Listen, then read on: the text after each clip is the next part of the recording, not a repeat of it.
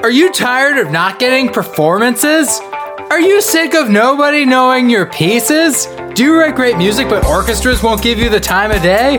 Then you should apply for the Adagio for Things composition competition. Here at Adagio, we have everything you need to get your composition career off the ground. An ensemble that will practice your piece to perfection, mentors who are personally assigned to each winner, and you'll even get a recording that you can show to your friends to make them say, wow! Just listen to what this satisfied composer had to say. I won last year. The ensemble sounded okay.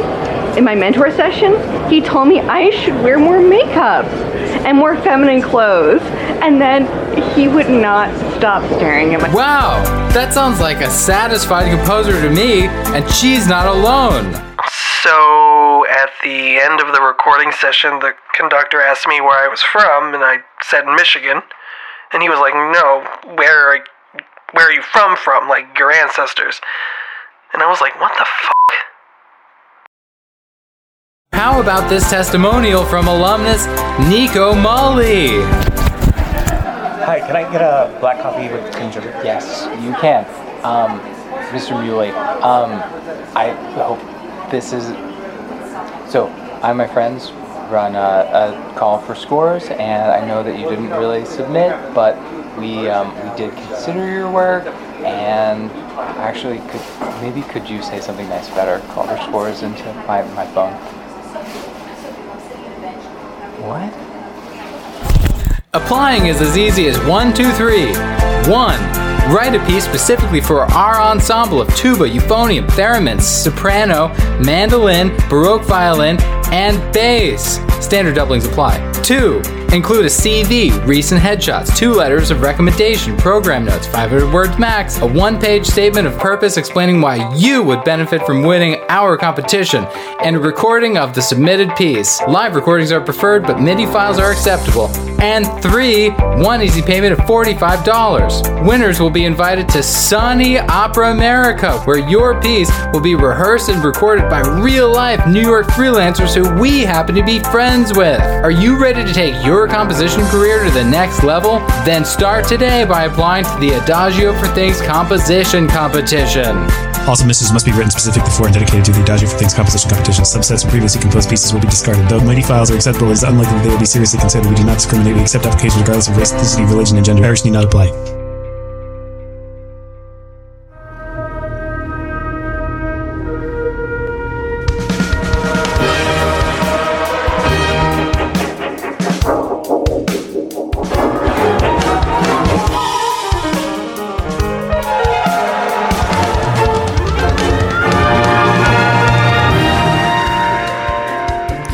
Welcome to Adagio for Things. Hi, Hi, welcome to the show. Hi, I'm Michael. I'm Spencer. And I'm Will. We're your hosts. I'm just dancing to the music. in He head. is actually dancing. Today I sit down with composer Pascal Le Boeuf and discuss his work and his upcoming new project he has in San Francisco.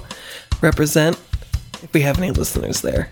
I think we do. I know someone in California. I can ask her to uh, listen, then we can actually say we do have a California Sure. listener. There are. She's our California contingency. Mm-hmm. Yeah. Ooh, what a great band name. uh, but before we get to that, today we're going to be talking about fees for call for scores. To start off, we probably just lost like 17 listeners because no one outside of composers knows what the fuck that is. Yeah. So, Well, but explain it. It's important, and so we're going to talk about it because there's kind of a bullshit system that's keeping you from hearing more new music and all that stuff. Mm-hmm. So, Let's go. so well, that's a good place to start. What? Game on. Yeah. Sports. call for scores. Let's talk about it. Okay, let's talk about it. Okay, I guess most people are gonna not know what this is. So, what a call for scores is is ensemble or a, a player or some organization, sometimes even just a person who wants to help make more new music happen, will say, "I'm putting out essentially a want ad out into the ether that says." If you're a composer, send your music in, and we're going to pick someone based on which pre-existing piece we like the best and then either play that composer's music or commission them to write a new piece of music or maybe just give them a prize What's the relationship to calls that composers have? Why is Oh. it meaningful for Oh, us to, yeah. That's a, to even be talking about it? Right. So composers, when one is in the early stages of their career, spends a lot of time sending out music to these things because it's kind of annoying if you just send out your music to people you don't know, cold calling them, be like, "Hey, do you want to lose 20 minutes of your day? Listen to this." Well, and because it's impossible to get your your music played, Right. Because so you, they people send a lot of music to these calls for scores. Um, and so it, and they actually provide a lot of opportunities for people to get their music heard outside of their immediate community, get some prize money sometimes, get lots of different things that can help help you on your way to success. One thing that has been increasingly troublesome in the last 5 to 10 years is different groups charging fees for entry into these opportunities. So that's kind of the shorthand mm-hmm. for that. And there's a lot of controversy among composers about are these justifiable things that you kind of need to do? They are literally maybe the dues you have to pay, or are they things that are kind of immoral if you really dig into it on the part of these people who want new music? Well, I feel like with most things, it's um, it's, it's how it's used or how it's applied that really determines if it's being done correctly. I think, and there's also a lot of subjectivity to it too. But kind of backing up a minute too, if you're looking at just the groups themselves, what would be the benefit of having fees if you were putting out the call for scores, looking at it from the other end of the perspective? So any type of group that functions is going to require funds. It's just the way it goes a lot of the times in order to host something like a call for scores there's going to be a lot of especially if you're going to implement the call for scores into a concert you're going to have to have funds and i feel like one way that people have helped put money towards that has been applying fees to the call for scores so that's kind of the impetus for its happening it wasn't just a, necessarily just tacking it on as an extra way to make money So maybe just to give people like a clearer picture of what we're talking about, and bear with us because this this will get interesting. We promise. Let's give like a more concrete example of of one of these. I have a string quartet. I care about new music. I have a, a sincere desire to help young composers who uh, don't have as many opportunities as as as they'd like. So I'll put out a call. If you have a 10 minute string quartet, send it our way. We'll pick a winner, and the winner will get a performance. And I'll tack on a $15 fee just so that I, I'm, I'm not inundated. Right. On, and then so Michael and I might be two uh, young, destitute composers, and we see this magical opportunity emerge shining through the internet. and we As it turns out, paying $50,000 a year for these expensive schools don't actually garner any opportunities. So you're kind of reduced to just answering glorified Craigslist ads. So then, in that case, what would then happen is Michael and I would each send in a piece of music because we're both interested and we want to work with Spencer and his hypothetical group. Anyway, so then Michael and I spend a few days make going through our string quartet scores and making sure that you know nothing looks out of place. We don't have typos and those kinds of things, uh, and make, just so that it looks professional. We both send it off. I usually send mine off the exact. well i day can't afford the $15 so i've been Oh. dissuaded from So Michael's been dissuaded. Submitting. So, but in, in this, there's also three other composers, and we send them in, Hmm. and um, as usual, I lose. I don't know, but somebody gets chosen. Okay, so- uh, by Spencer's string quartet, and then in a few months they play it, and and that's that. So that's what a call for scores is. The problem that a lot of composers are having is that certain groups, when they put these things on, want to charge a fee for when people enter these. Now, what's the argument for having these entry fees?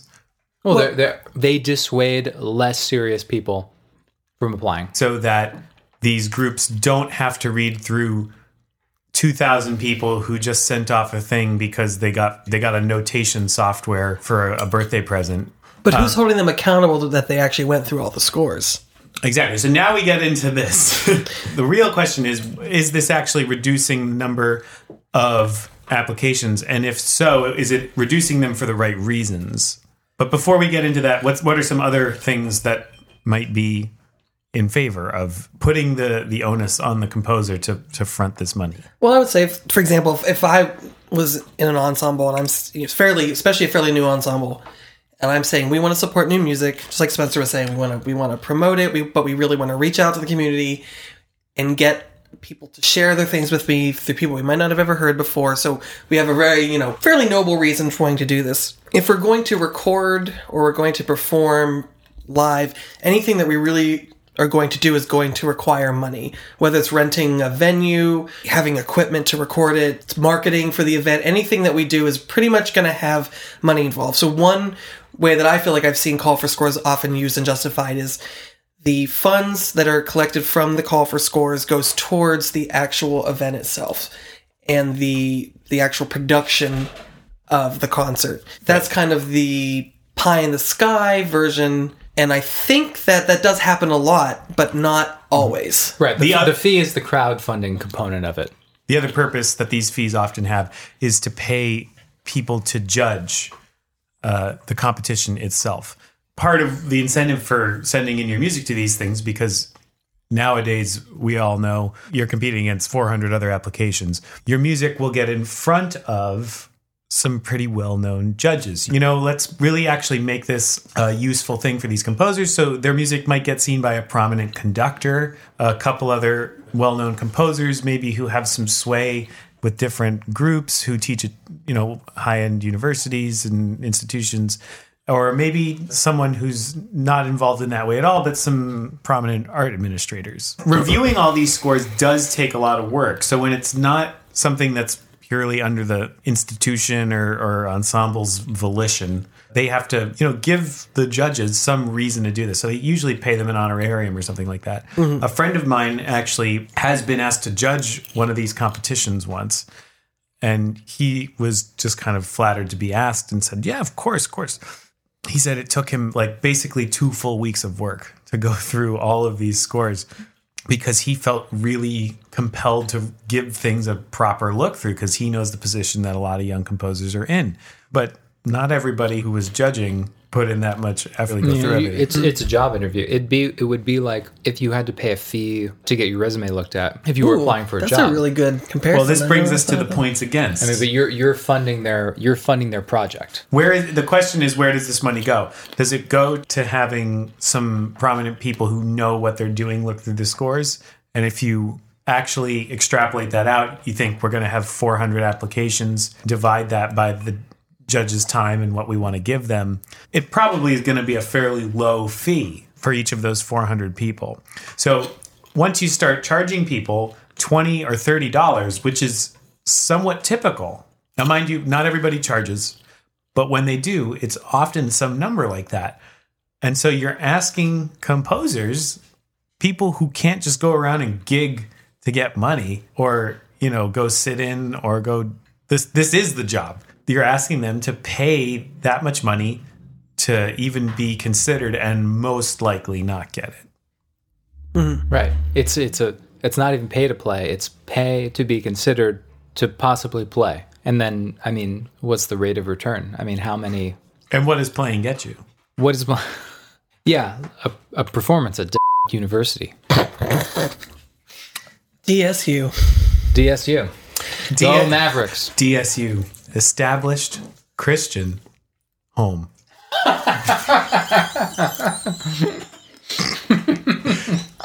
University. Delightful. That's offensive. I think he's insulting universities. I don't think it's. Definitely insulting I'm insulting universities. Uh, so I think the biggest issue is what is, like you said, what is the money being used for? And I think it's not to say that even the argument of using it to dissuade applicants is a is a bad thing. It depends on how that's used. Because the reason I have a hard time believing that sometimes it's used to dissuade, it depends on the type of organization. If it's a large organization like an orchestra that doesn't really need the funds, they can make a higher fee to dissuade having a lot of applicants. But then I think that in that instance, the money you have to be very careful how that money is used. Even if it did dissuade people, who are you dissuading? If someone sucks at composing, but they're very well funded from whoever, mm-hmm. they're still going to apply. But the you know the poor kid who is ex- super talented and has gone through and like is somewhat self taught. Maybe they went to the local college for music, who's written some amazing things, but can't pay rent without that twenty five bucks. They're the ones who are going to be mm-hmm. dissuaded. So the only thing you're doing is reinforcing this super classist environment of classical music, which is the thing that new music is supposed to be kind of breaking away from in the first mm-hmm. place. No, I but completely that's the thing because but people talk about diversity and the and the the infusion of other backgrounds, but it's always from the same middle class or upper middle class background. I mean, I mean, if if the color of your skin changes, that's as far as classical music goes. No one in classical music talks about class. Poor people don't get to spend sixty dollars an hour a week on violin lessons. it that's and that even ties to the bigger issue of what action needs to happen to to to generate diversity and, and how to be more inclusive. And it is a fact that money plays a big part of a lot of things in life not even just not even just music even with you know entrances into schools you know it's like how and then how do they tackle that problem of mm-hmm. getting more applicants? Oh, the, the the school fees. I mean, I I'm sure we we all know people who applied to, you know, ten or twelve schools. I mean, that's fifteen hundred dollars. Oh, yeah. Someone mm-hmm. told me they Well, applied for they- a master's at Curtis for for voice, and it was three hundred dollars. that's oh, my God. insane What what is the point of that? And that's that's a school that probably has a, a fifty More money than God. Yeah. Yeah. you're i think right on the money who they're dissuading is the very young unestablished composers who are not making a solid income from writing or maybe even from other jobs especially when you're right out of college that would need to have these opportunities to apply. They're the ones that are going to get, get And dissuaded. it, it kind of shows who is already in those positions to, to be doing these things. And again, not everybody who is an established musician is uninformed or comes from a background where they were born with a silver spoon in their mouth, which you can see just because not every single opportunity has a fee tied to it.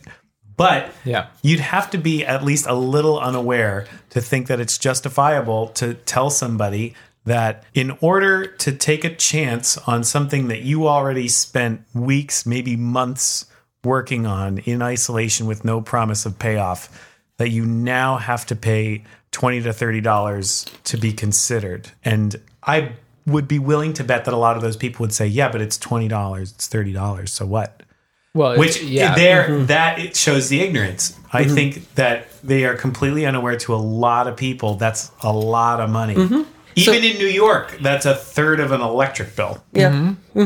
That's a lot of money to if, if you're someone who's scraping by especially in music where your income is not steady you, like these people should appreciate this that argument aside, because I, I think that even if it's trying to be good natured to say that it's trying to dissuade people for practical reasons of, of going through the, the scores, I think is just there's no real there's no real good argument to justify that. But let's say if we are looking at good reasons that there might be a call for scores to have fees, my this is my personal opinion. I think the actual costs of the concert and the actual costs of the actual process of hosting the call for scores, I think is a little bit more justifiable. Now, I think on the opposite side, the the biggest thing that I personally have a problem with fees for call for scores is when the fee itself is pooled and used as the award money to the winning composer oh that's a huge problem because not only are you saying you need to pay to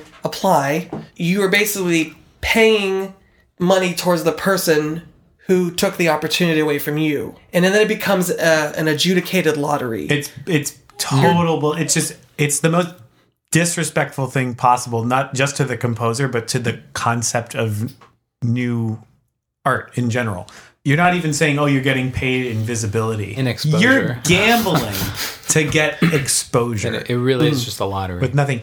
It's not, and and then like you were saying, Michael, it's not even just gambling. It's like a fucking tontine for music. It's like yeah. it's like, okay, whichever one of us dies last, that's the one who will get played by the Strabubba Quartet. Great. They're going to play at Idaho State University on a Sunday afternoon to 12 people. I'm bo- I'm bothered by that too, but then I, I consider if you're doing a call that has a prize and you have to pay for the um, for the panel that's going to go over everything, would it be better to know that your money's going toward uh, to pay for the hourly rate of the panel over the fee? It, it it seems like that still works into the cost of running the call, and then I mean they're charging a fee ultimately because they're constrained My by question- money, uh, like like like all of us. But these ensembles like know that these are expenses going in.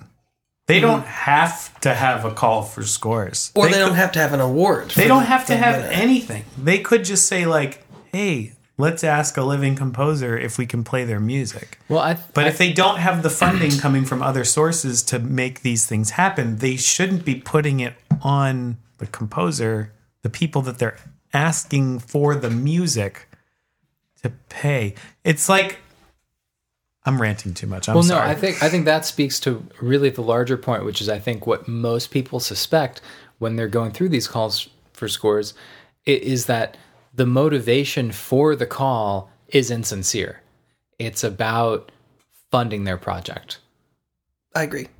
I think that's yeah. That's I think the that image that comes across to composers anyway. yeah, and I think uh, I think I I would be willing to bet that a lot of times when this happens, it's just this is a convention and these groups are doing it out of ignorance and not doing it out of malice.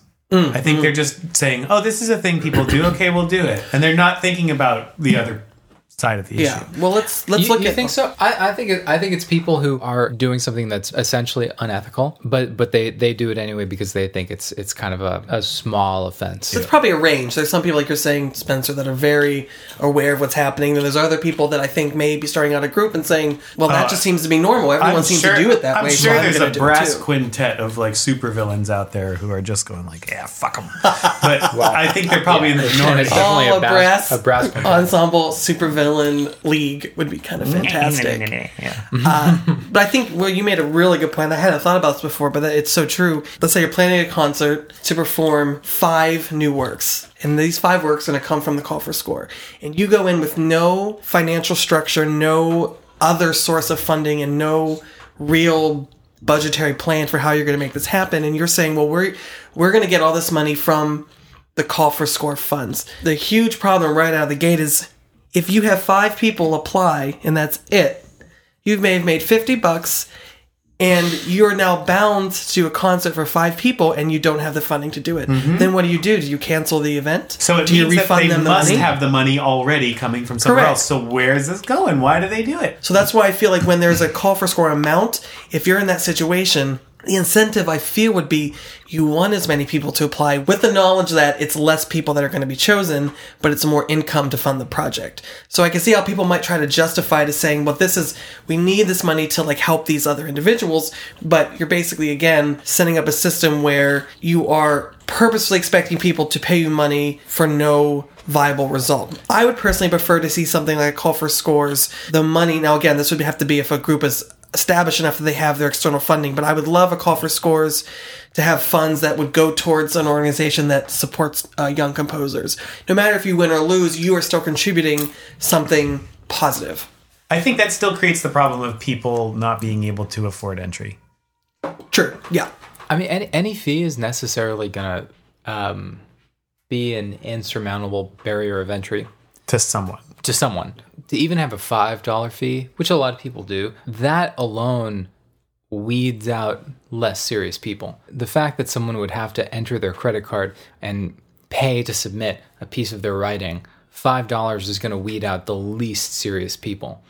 But even that is a significant amount of money to someone. So I, I think that whole thing totally undercuts all the talk of uh, diversity and inclusion that m- half of these calls, you know, purport to care about. We don't spend any time questioning the institution of fees, especially when called for by institutions who truly don't need our money, like colleges. I understand they have an enormous number of entries, and you do have to have some sort of barrier so that they don't get just everyone going for it. Because why the fuck not? But um, I think I think fundamentally There's got to be a it's different way to, to, to filter that. Mm-hmm. And speaking of music, I mean, if we really want to filter the people who aren't all that committed or particularly talented or know what they're doing, it's pretty easy by double clicking the goddamn PDF.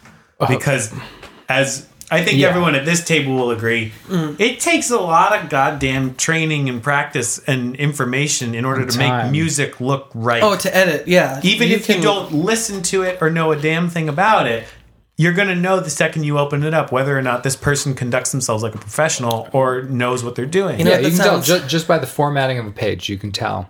You know, if that sounds serious. exactly like exactly what you said earlier, Spencer, about submitting a resume.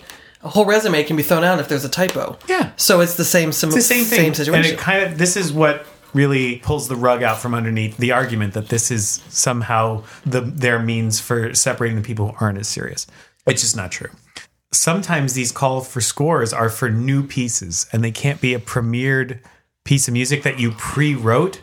So you need to write it for these people and then possibly not have it be played. And maybe it's for an instrumentation like bass flute and garbage can That's the ensemble for- that nobody's gonna ever, ever, ever play. Also, it has to be uh, between 12 and 16 minutes long, and there's a fee of 20 bucks.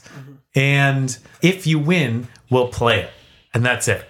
I think the summation of this should be reading off some things that we think are, are good examples of calls and, and bad examples of calls. So maybe Let's um, hear a good one. We've been kind of negative, okay. yeah. Well, we'll hear a good one. keeping it positive. After we've been Yeah. bitching about this for, you know, 25 minutes or something. Definitely cut that out. You- no, okay. So let, let's start. Let's start with a good one. NCO seeks works for violin, violin and string orchestra, or a piece for solo violin.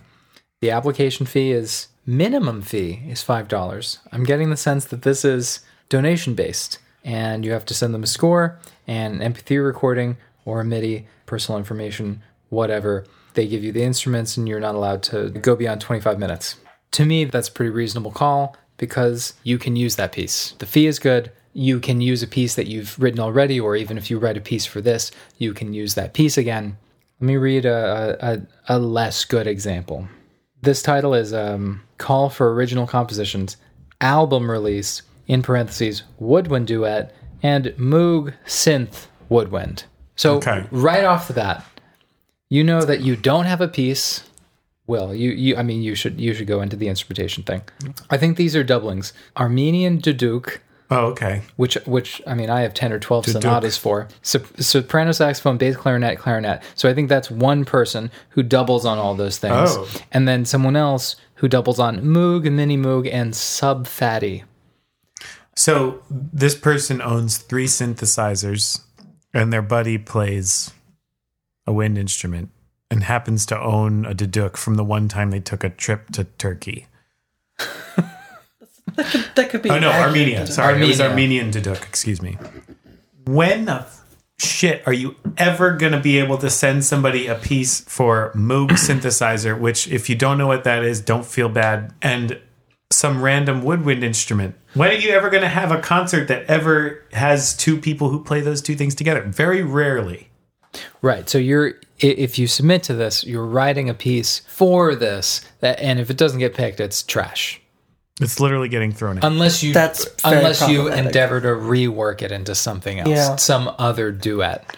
If you want someone to write a, a, a new original piece for you, the call for scores just needs to be submit your current work so we get a sense of your Mm-hmm. compositional style, and then you pick someone, then you put the work into write it. Yeah, having someone write a piece to submit with the chance of getting picked, I think is very insulting. oh, and it happens. disrespectful to the person's time that's going to put the, the effort into writing this piece, you mm-hmm. know, for them to play. It, this is the message that comes across. And if there's anyone who's in ensembles who do call for scores like this, this is the image that composers get.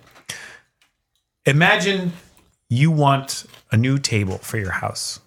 You have a very nice house, and sometimes people come over for dinner just because they love your house so much. They don't even think you're that great a person. They just like your house. And you say, I need a new kitchen table for these dinner parties I'm throwing. I know what I'm going to do. I'm going to let all the carpenters in the tri state area know that I need a new table. And I'm going to say, all right, guys, everyone make a table. And the one I like best, you can give it to me, and everyone's gonna get to see this table when they come over for dinner. And I'm not gonna and you and just give me ten bucks, and I'll I'll consider picking your table. Mm-hmm. I'm not gonna buy the table, by the way. I'm just gonna put it in my house. Even worse. Also, I'm I'm going to pick my friend's table no matter what. Yeah. yeah. Exactly. even worse, the table has to have engraved faces of your favorite NASCAR champions all around the other side. Exactly. Just so that we know that- that it wasn't Yeah. made for some other purpose. And then if someone, you know, when you don't ha- get that table picked, who's going to put that in their living room? That table needs to be dedicated to this house so that I can make sure that whatever you made for me is useless in any other application. So if you're in an ensemble who does that and you're insulted by this, fuck you. You don't have any consideration for other people. Let's say Or we hope you you- take some lessons away from this and maybe change your ways. Like Now- fucking yourself. Again, yeah. We're only telling you to fuck yourself if you do this in the most extreme fashion that we just described. Oh. If you're, you know, a low level offender mm. who maybe said, like, I didn't consider what having a fee on my opportunity, you know, implies for people, you obviously can change your ways and it's fine. Don't sweat it. But, like, you know, people who are doing this other shit, just Fuck off. go just go to hell. and just to say this, some people out there are doing it right. Oh, absolutely. Some think people so. are doing like mm-hmm. a really good job and are either not charging composers or they're doing what you just said, Michael, where they're you know saying what this money's going towards or they're even saying like if you can't afford this really just Oh, let us know yeah. and, and we'll consider it and we could waive the fee for you it's just that this is kind of a growing pattern that's been emerging for a long time i mean there's been articles on NewMusicBox uh, which is a really good uh, new music blog if you don't know what that is for like 10 years since the earliest one i more than that i found one from 2006 that's complaining about this kind of thing let, let me let me read the rest of this because that's not just that's not the end of it. So the thing you write for it for this call is going to be useless. I would say even if you get picked. It might hurt you Yeah. the actual call goes on to say, "We are a woodwind duet. We are going to release a collection album and need some original compositions featuring the instruments mentioned above. You can search our work, Yeah. Kolita Babu duet. When the selection will be made, we are starting the disc production along the reco- along with recordings of the original co- compositions. Okay, first of all, they they link to only their Facebook page. now um, spencer if i was still somehow tempted to Oh, throw no. my hat in the ring and just see what happens see if i can maybe in, ingratiate myself to these fine musicians what might i be expecting uh, to, to pay as an entry fee Will, that's a great question because I, I I know you have a few pieces for Armenian do I do. and uh, Sub Phatty. Some some say I'm the Leonard Bernstein of the Armenian Duduk and Sub Phatty duo, which is why I'm tempted. I mean, I just want to you know keep keep this keep this energy flowing. well, then you're in luck because it's only going to cost you a hundred euro to submit to this. A hundred euro or a hundred and forty Jesus bucks. Jesus. So that's ridiculous. I don't. I think this one is either an extreme clerical error or people who have no understanding of of what they're I think it's asking the of latter. people. It's the they latter. just have no clue. But there are less extreme examples of groups doing things like this that ask a lot of of different composers. So I, I don't I don't think it's a clerical error, and I, I don't think it's they don't think they uh, I, I don't think they don't know what they're doing. I think they know what they're doing, which is if they get forty people to submit hundred dollars each, they have four thousand dollars for recording. Um, I, I I don't think they're gonna get it. I don't think anyone's applying, but I, I think it symbolizes the inauthenticity of many of the calls. Do you think we could um, get our fan base to all make a PDF that just says "screw you" and submit it, and not send, and not send the fee in, so that they just they get, they get inundated with emails that just say "screw I don't know. you"? I think sometimes you have to send send the uh, fee, but maybe not. Maybe it's. I mean, separate. usually it's like a separate PayPal link or something yeah. like that. So just send the email and just screw you. That's right, Loudbox fans. Let's do this. Should say I'm- Adagio I'm- for things fans. AFT. AFT. AFT fans out there. Do we even have to say where we landed? I don't even think we do. I think it's very clear when I we. think it's clear what we think. I would just my closing word would be composers, whether you're new, established, anyone applying for call for scores, just be very conscious of what you're applying to. Just use just use caution. And if you're hearing this and you're an organizer of some kind, just be conscious that what you how you choose to structure these things affects people. Spencer, do you want to share something with us? Stay tuned for the Adagio for Things call for scores. Yes. Mm-hmm. With a very light $73 application fee. And if you apply early, it's only double. More on this in our next episode. If you apply late, it's free. Late is free. Early is double. Late is also double. late is also double. late is also Oh my god. oh shit. All right. That's funny. That's Here- probably a good place to leave it. Here's Pascal Le Boeuf.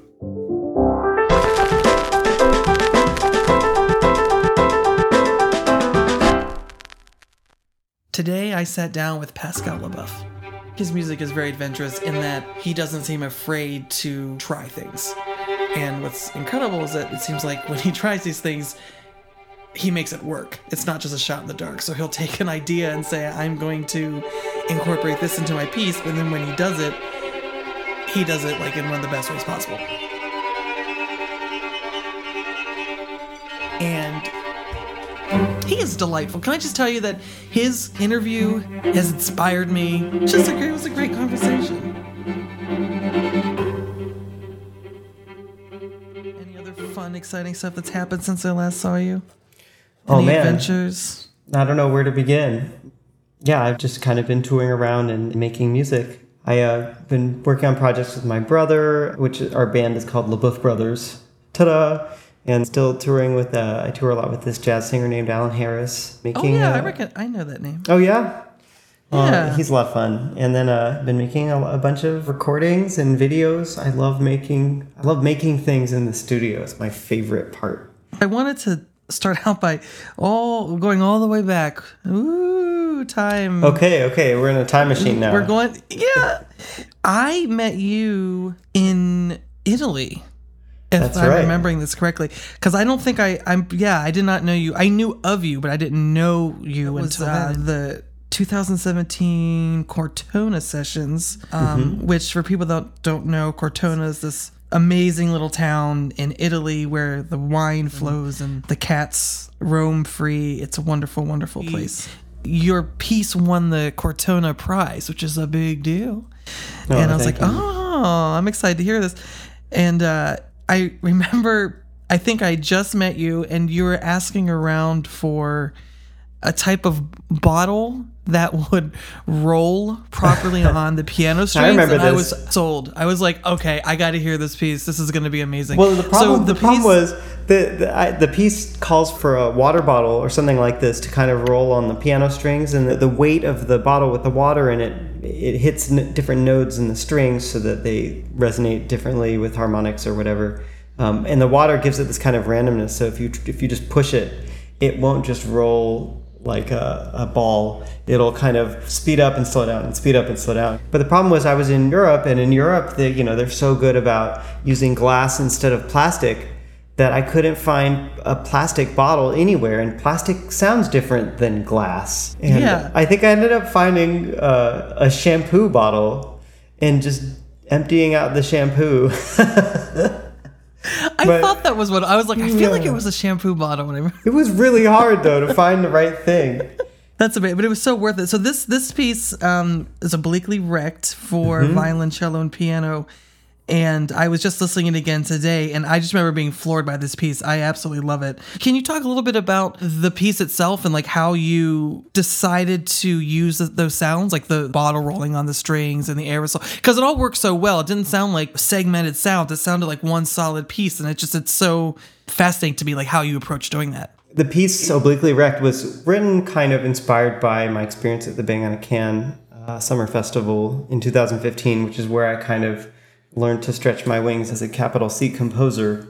Because prior to going there, I'd always been a composer, but I was working in the jazz scene and the electronic music scene where people that are composers don't really identify as composers. Uh, while I was there, I, I heard David Lang relate a story in which a commissioner had asked him to write a 10 minute piece for a specific nature. And not wanting to be creatively restricted, David responded by, by uh, asking this commissioner if he could compose an hour long piece for amplified orchestra using only one chord instead. And I always admired this about his work, and I've always been drawn to this kind of mischievous, contrary approach to composition.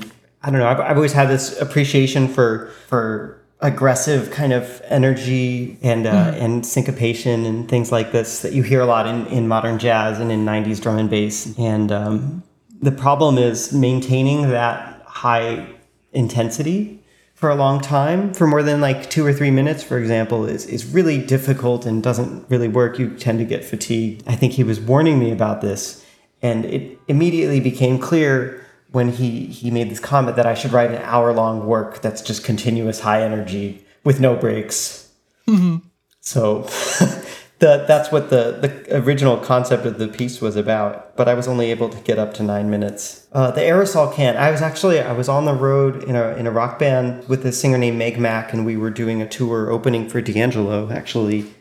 And I was hanging out with this guy Todd, and Todd really loved uh, Velvet Underground and I was talking about like weird contemporary music sounds, and he was like, "Oh, have you ever heard like this aerosol can thing?" So yeah, I I guess they did it first. So, you got the that's kind of like I was like, "Oh, that sounds like a cool idea." I wonder how mm. you know how I could get like a percussive sound to like be more continuous. I definitely can f- feel that like consistent sense of energy. I think it's, I just love the sound of it, but I think that's why it seems like the aerosol can work so well, especially at the end, because it does feel like this build up of pressure and you know excitement, and then it's kind of like it just blows over the top. Thank you. Well, it's fun. It's fun for the performers. Hopefully, I got to hear uh, a bit of that when you were performing as Pascal's Triangle, but it was just a, you know a whole different aspect of, of you as a musician. One of the pieces that I remember you were talking about that stuck out was revisiting a past self. Remind me a bit of what, what you said because I remember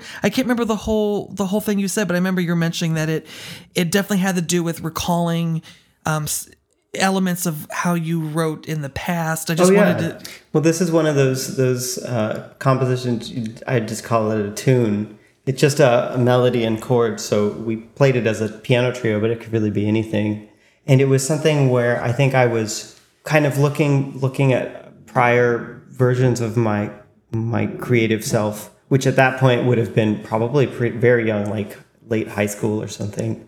And just thinking about this discovery process of like, ooh, this is a cool sound, this is a cool sound. When I put these things together, it's this thing, and, and just trying to use techniques or elements or materials that I associated with an earlier time in my life. And it kind of it makes me think of how we we're constantly changing. We're not the same people we were yesterday or 10 years ago. and I think that can be exciting and also kind of scary because it's it's I know that I definitely look back at older pieces I've written and I'm just like, oh, what was I doing? Well, imagine if you like if you thought about, you know, who you were, you know, 5 years ago or something and the things that you were interested in creatively and the things you were interested in listening to and you just limited yourself to composing with those things. Now, you'd have this larger scope to understand those things.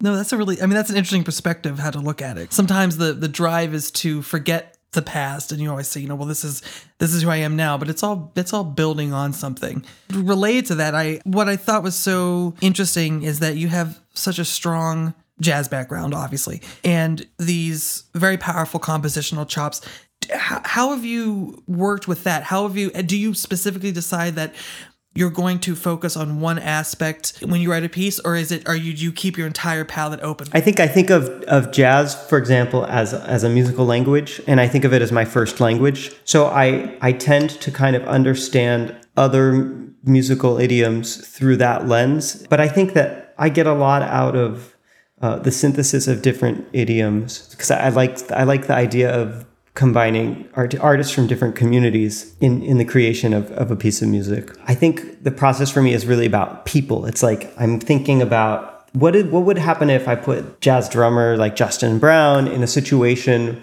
where he's playing crazy odd time signature stuff Um, like, what if I put him in that kind of a situation, but instead of it being electronic music, it's the Jack Quartet, or it's you know some somebody you know some group of open-minded people with really great rhythm from the contemporary classical scene. I think that's kind of what I think about. Similar similar things are interesting. I think with with electronic music or whatever whatever type of genre, whatever thing thing we're listening to. I think it gets in there somehow. The way you put that has, has something I hadn't really thought about that way, but it's incredible the way you describe it as saying that you're writing for people or your your focus is on the person as opposed to necessarily just the instrument. One of the, the videos I think is just is so cool is when you um, collaborated with Sarah Goldfeather you came out with that the music video and the oh, I am drawing the worst blank on the Oh, it was called Empty Promise. Is that is, Yes, that seems like such a great example of what you're saying because it's you know it had like I think members of the Jack were Ted and it was like more of like a on the pop side too, which is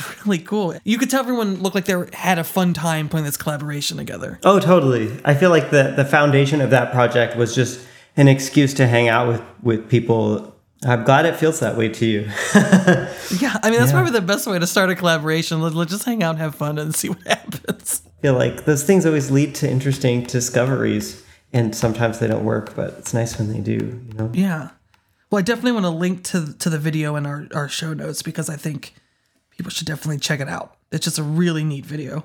Going off of that, we're talking about collaborations, and I know you mentioned being a part of the the Buff Brothers. That seems like that's could be a very rewarding and also very challenging experience. I mean, I guess I don't know because I'm an only child, so I don't really know how that goes. But I'm just curious to see like Well, let's what- go there.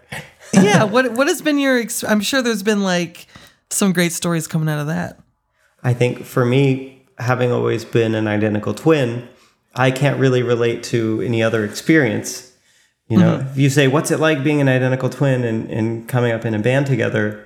I, I mean, I kind of like, "What's it like not doing that?" Like, but I will say that uh, I think it instilled a kind of uh, a value of of communal music making, and I think that. Uh, especially with, with certain certain art forms more than others can be kind of isolating like electronic production is a, and, and composing are both things you do alone and it's nice to kind of put yourself in situations where there are other people around and you're doing these things together i think that my love for that comes from being a twin and, and hang out with my brother and um, but but I think I think a lot of artists value it more than others. This kind of camaraderie of, of opening yourself to each other and learning from each other, and, and I think it can be really beautiful. So it sounds like you you definitely like influence each other. Oh a way, I yeah, know how it definitely, definitely. I think, but the challenge comes from from trying to distinguish yourself too. I mean, I think um, Remy and I both really work hard on trying to identify and protect the elements that make us different from each other. And uh, I think as we've as we've kind of developed more, we've branched out in, in different ways though, so we don't really focus on that so much. and he he's primarily saxophonist, is correct? And you focus mostly on piano. Yes, yes, he plays alto saxophone. uh, He doubles on everything, and and I've always been a, a pianist and a keyboardist. But I think we, I do see, I do see our creative relationships as kind of like a Venn diagram, where like there's me as an individual, there's him as an individual, and then there's our collective identity. You know, for for those of you that aren't identical twins out there, um, I think it's important to p- kind of be aware of because I think a lot of people kind of group twins together into their collective identity. It can be kind of frustrating if you're a twin to be in these situations where people don't really know who you are. They just know you're one of those two people that they Yeah. think of as one person. But I wanted to also get into because I know you mentioned working with the Jack Quartet, and I I know that the Le Boeuf brothers has collaborated with them. It seems pretty frequently. And you guys were just nominated for a Grammy, which is pretty uh, awesome. And that was what the 2018 Grammys. Um, that was just last year, so I guess it would have been yeah. Do that. It was for um, an album that came out the prior year. if I'm, um, correct me if I'm wrong, this is the best in, instrumental best instrumental composition for your piece Alkaline, correct? This is kind of an I just love this because this is another area where it feels like you seamlessly fused your different languages, especially the jazz language, because you have piano, alto sax, tenor sax, bass, drums. Can you talk a little bit about like how that how that collaboration came about and what why you decided to take that type of approach with that piece? strangely enough, the instrument came, the instrumentation itself came about because Remy and I had um, gotten a CMA grant for Remy to compose a piece for that instrumentation. So, so the, the instrumentation kind of came from Remy, um, but there are a few precedents for that in you know in in jazz ensembles. People like Ambrose Akinmusire and Fabian Almazan. They're amazing uh, composers and musicians that had been doing things kind of like this. Most of what was going on, you know, kind of situated within the jazz, the idiomatic world of, of jazz. Um, so I was kind of thinking about those things, and and I had waited uh, a really long time to actually find myself in classical music. I think I tried to learn about every other thing and was like, I'm not I'm not really ready to to to get into classical music yet. It just it doesn't feel authentic or honest yet. But when I did, I was like, oh yeah, I love John Adams and Julia Wolfe and uh, Princeton composers, and I love cool rhythmic stuff. And I think some light bulb went off that was kind of like, oh, I keep I keep banging my head against this wall in the jazz scene where you if you write too many notes and too many specific things, then then people can't express themselves very easily as improvisers, and so they get kind of cagey. Um, anyway, but that stuff crept into the into the album too, where like a lot of the times I'm not really thinking about the strings as strings as much as I'm thinking of them as synthesizers, and then asking a cellist to to wobble like an LFO and go like, you know that's why that's why Jack is so cool because they listen to Boards of Canada and so they're like, oh, I know what you're doing. So, I mean, it's not it's not every day that someone gets to to go to the Grammys. You would look good What- in a tux, was- Michael. I think I think you should. Thank you. Maybe if you just showed up and like had some I might. attitude, then you could just sneak in. I don't really put a lot of weight in awards and things like this. I feel like there, uh, it was nice to get this award, and, and it definitely opened a, a lot of doors. But I was just kind of stoked to be out there and to see what it was all about. But I was I was pretty intimidated by like you know there are all these amazing artists that are there, and I'm like, what's gonna happen? What am I gonna say to Kendrick Lamar when like we're like cheersing uh, over hors d'oeuvres? You know, like trying to imagine these these scenarios it was actually very welcoming and, and surprisingly chill. There was none of this weird competitive feeling. Like I remember Yeah. meeting Chuck Owen, who who we were in the same category, and uh, being like, "Oh, I hope it's not going to be you know weird, you know, meeting somebody that who who I'm up against in this category." And, Yeah. and he was so nice and so full of friendly advice, and just made me realize that the the people there, at least in the in the categories like instrumental composition, are really just a community of people that are there because they they help each other. I mean, that's that's that's really refreshing to hear too, because it's that's not always the picture that I feel at least had been painted in my mind in the past before I got really involved in the music scene. With your experience with working with people, what are the type, some of the things that you find the most rewarding when you work with others? That's a great question. I mean, I I think that uh, what what I think about is you know what is my role as an artist, as a musician, the things I can do, the things you can do. We basically are providing a stage for people to say things, or you know, even if it's not important, it's something that's funny, some reason, some reason for people to care. I think that has to be really a part of it. And I think that there are a lot of people that have important things to say or to contribute and uh, don't have that kind of soapbox to stand on. And so one of the things I think about a lot when I'm when I'm thinking about collaborating with people, how can I expose new ideas to groups of people that wouldn't normally hear them? You know, if it's a political piece, um, or it could be something abstract that's more related to just like ways of making music. Um, so I think a lot about that when I think about collaborating and, and people. I think about what they have to say and trying to put together people that have can have an interesting conversation with me and with each other and with the mm-hmm. different communities that they come from. Well, I feel like I've just noticed that I, I'm just wondering. I mean, you hmm. you'll know better than I do. Do you have you ever noticed that there's sometimes a different experience when you're focusing on individuals that are used to the kind of inherent collaborative nature of jazz as opposed to working with maybe more classical performers who are not necessarily opposed to it but have just been brought up more in kind of a, a more rigid sense of what it is to play in an ensemble you know, as you were talking, I, I thought of a couple things. Um, you talked about uh, kind of how a lot of people kind of collaborate more freely with with maybe larger numbers of people or something. I, I do think of of the jazz scene is inherently more, I guess, musically promiscuous is the way I would say. You know, people are like Ooh, I like everybody's nobody's like saying, "Oh, well, you're in that band or that ensemble, so you know, I don't want to play with that cellist because then that ensemble might get pissed at me." Or you know, there's not this ownership or this feeling of of. Um, I mean, people are loyal in a different way. You know, I think people are encouraged to play with each other and to to play with lots of different people and to kind of get to know lots of different people. But as a result, you you also mentioned some idea about competition and stuff. And I think there are people in both scenes that view these situations as competitive. And I think mm-hmm. that humans, a lot of humans are always going to do that. It's part of how we understand the world. I think in both scenes, there are some people that are more and less focused on that aspect of it, you know? At, at a certain point, when we get beyond kind of the stereotypes, I feel like the contemporary classical uh, music communities and, and the and the progressive jazz music communities are are surprisingly similar. I think the the biggest difference is that in jazz we go we go and have jam sessions, like where you know you go to you go to a club like Smalls or something and and there's a whole community there like regularly and you're always you can always go there and you can always run into people. I think you know we might do this um, in in the contemporary scene, but but not necessarily with our instruments. So we have to work a little harder to get to know each other. Yeah.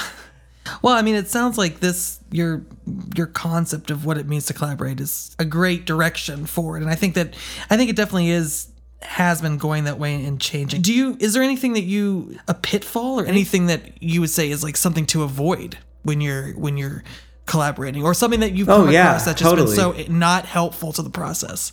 I think that um, part of what creates you know stereotypes in, in music and, and otherwise are, are these kinds of prescribed paths that we find ourselves on.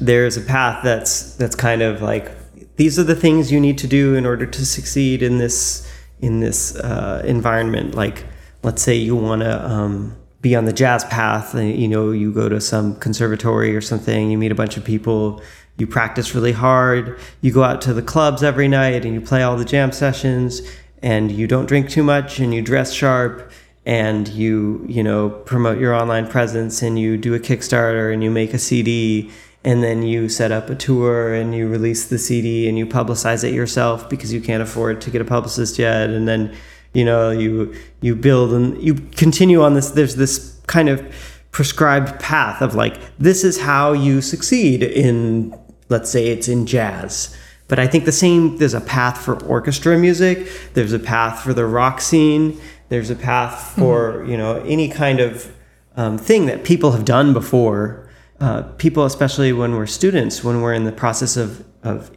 intaking information, people become really um, kind of obsessed with that path.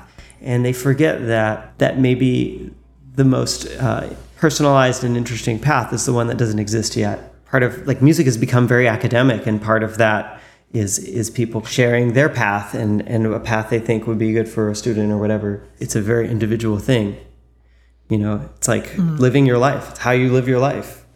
You know and, and nobody Yeah. should should try to live the life they think they should live uh, based on some prescribed ideology or something you know well, I, well Man, I but I would say I too though used that you as a therapist Oh. so long ago. We're I gonna would- have to have weekly sessions so we can talk this out. okay, okay, anytime, man. I would say though that I think a lot of people, um, you know, they they work really well with a path like that, and and that it, it is a good fit, and that's not there's nothing wrong with that either. and yeah, it sounds like that that probably you know never stops. I think whenever, especially when you're a musician, you just it just never really ends, which is kind of the beauty of it. I feel like there's never really an achievement of perfection or That's true. a necessarily a specific goal you get to. It's just you, it's just a constant state of doing. Yeah, but I do think it, I, I do think that you said doing. I mean, I think that this uh, it's related to what we're talking about though, where, where I think there's a a transition that occurs for a lot of people where you you begin by absorbing information and discovering who you are. But I think at a certain point, people people focus more on the doing part, on the on the exporting of information and ideas. Nice. Well, that's. I think that's that's a great outlook. I think it's very solid advice. So I would be super remiss if I didn't mention this because I I want to talk about some you know the things that are upcoming. You know what you're doing right now, and I know you mentioned that you have a Oh. show uh, November 30th. Mm-hmm. San Francisco, if that's right. And this is with the Friction Quartet and in, in San Francisco, right? That's correct. It's like a it's a, a hybrid kind of piece that, that combines classical and jazz elements, kind of like um, some of the ideas I explored on Imaginist. But this one kind of specifically explores um, this idea of, of human behavior and uh, how how our behaviors at micro and macro scales um, kind of impact um, our um, existence on the on the planet and things like this. So there's this kind of environmental aspect to it.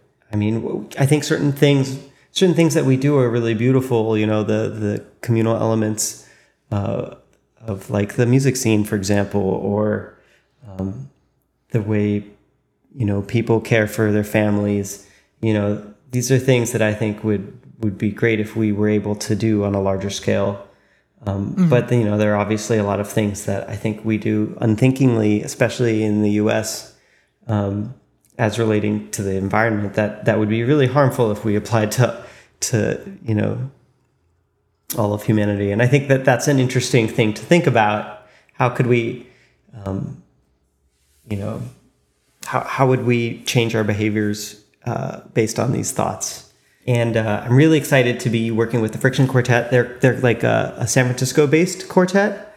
They're really fun people. They've they've got a great uh, sense of kind of of of groove and rhythm and this kind of dynamic kind of way of expressing things. Um, and we're going to be joined by a great bass player, also kind of like a local hero in the Bay Area. This guy Julie or Xavier Seto, who's basically you know he's like the house bassist at all the jazz clubs and is super cool.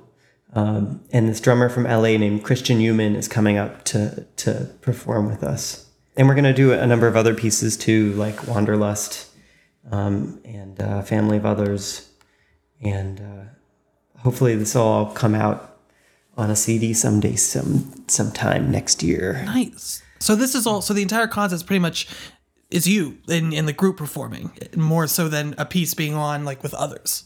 It's yeah. I mean, basically, we're the the performance kind of based around this this piece, but then we're going to do other pieces as well.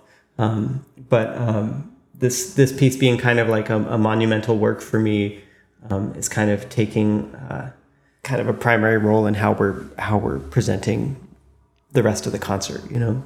Perfect. We'll definitely put a you know info about the event. I I, I don't think we have a lot of like San Francisco listeners, but who knows by the 30th maybe we can make a push.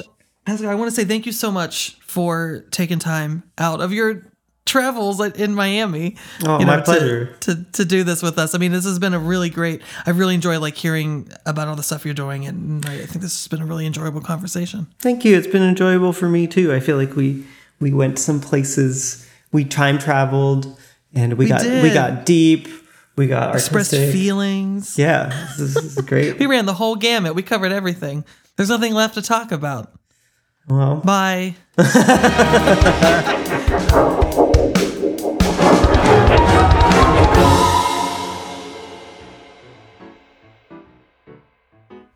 right, well, that's the show, folks. So thank you again to Pascal for sitting down with us. It was just just a great conversation, but also we're just very grateful that he joined us on the show. Definitely check out his upcoming piece that's going to be premiered in San Francisco. It's going to be performed by the Friction Quartet. So if you happen to be traveling out to California, uh, definitely make plans to see it. I wish I could go out to California and check that out, but if not, I'm definitely going to have to get the recording of that because that piece he's working on sounds great. As always, don't forget to check out the Spotify playlist that we have crafted for each episode. It's going to have all the music that we've talked about so you can actually hear it for yourself. And don't forget to subscribe, rate, and share our three favorite words. Well, that are not vulgar. And Is that it? I think that's We it. need more listeners. Yeah, please listen. Listen Just show. listen. Send it to people. It's cool. It's funny. All you have to do is press play and sit there. the end of the fucking episode. It's the easiest thing to do. You must love it. Share it. Please. Until next time, we'll leave you with Pascal's Grammy nominated piece Alkaline for piano, alto sax, tenor sax, bass, drums, and string quartet, as performed by the Jack Quartet.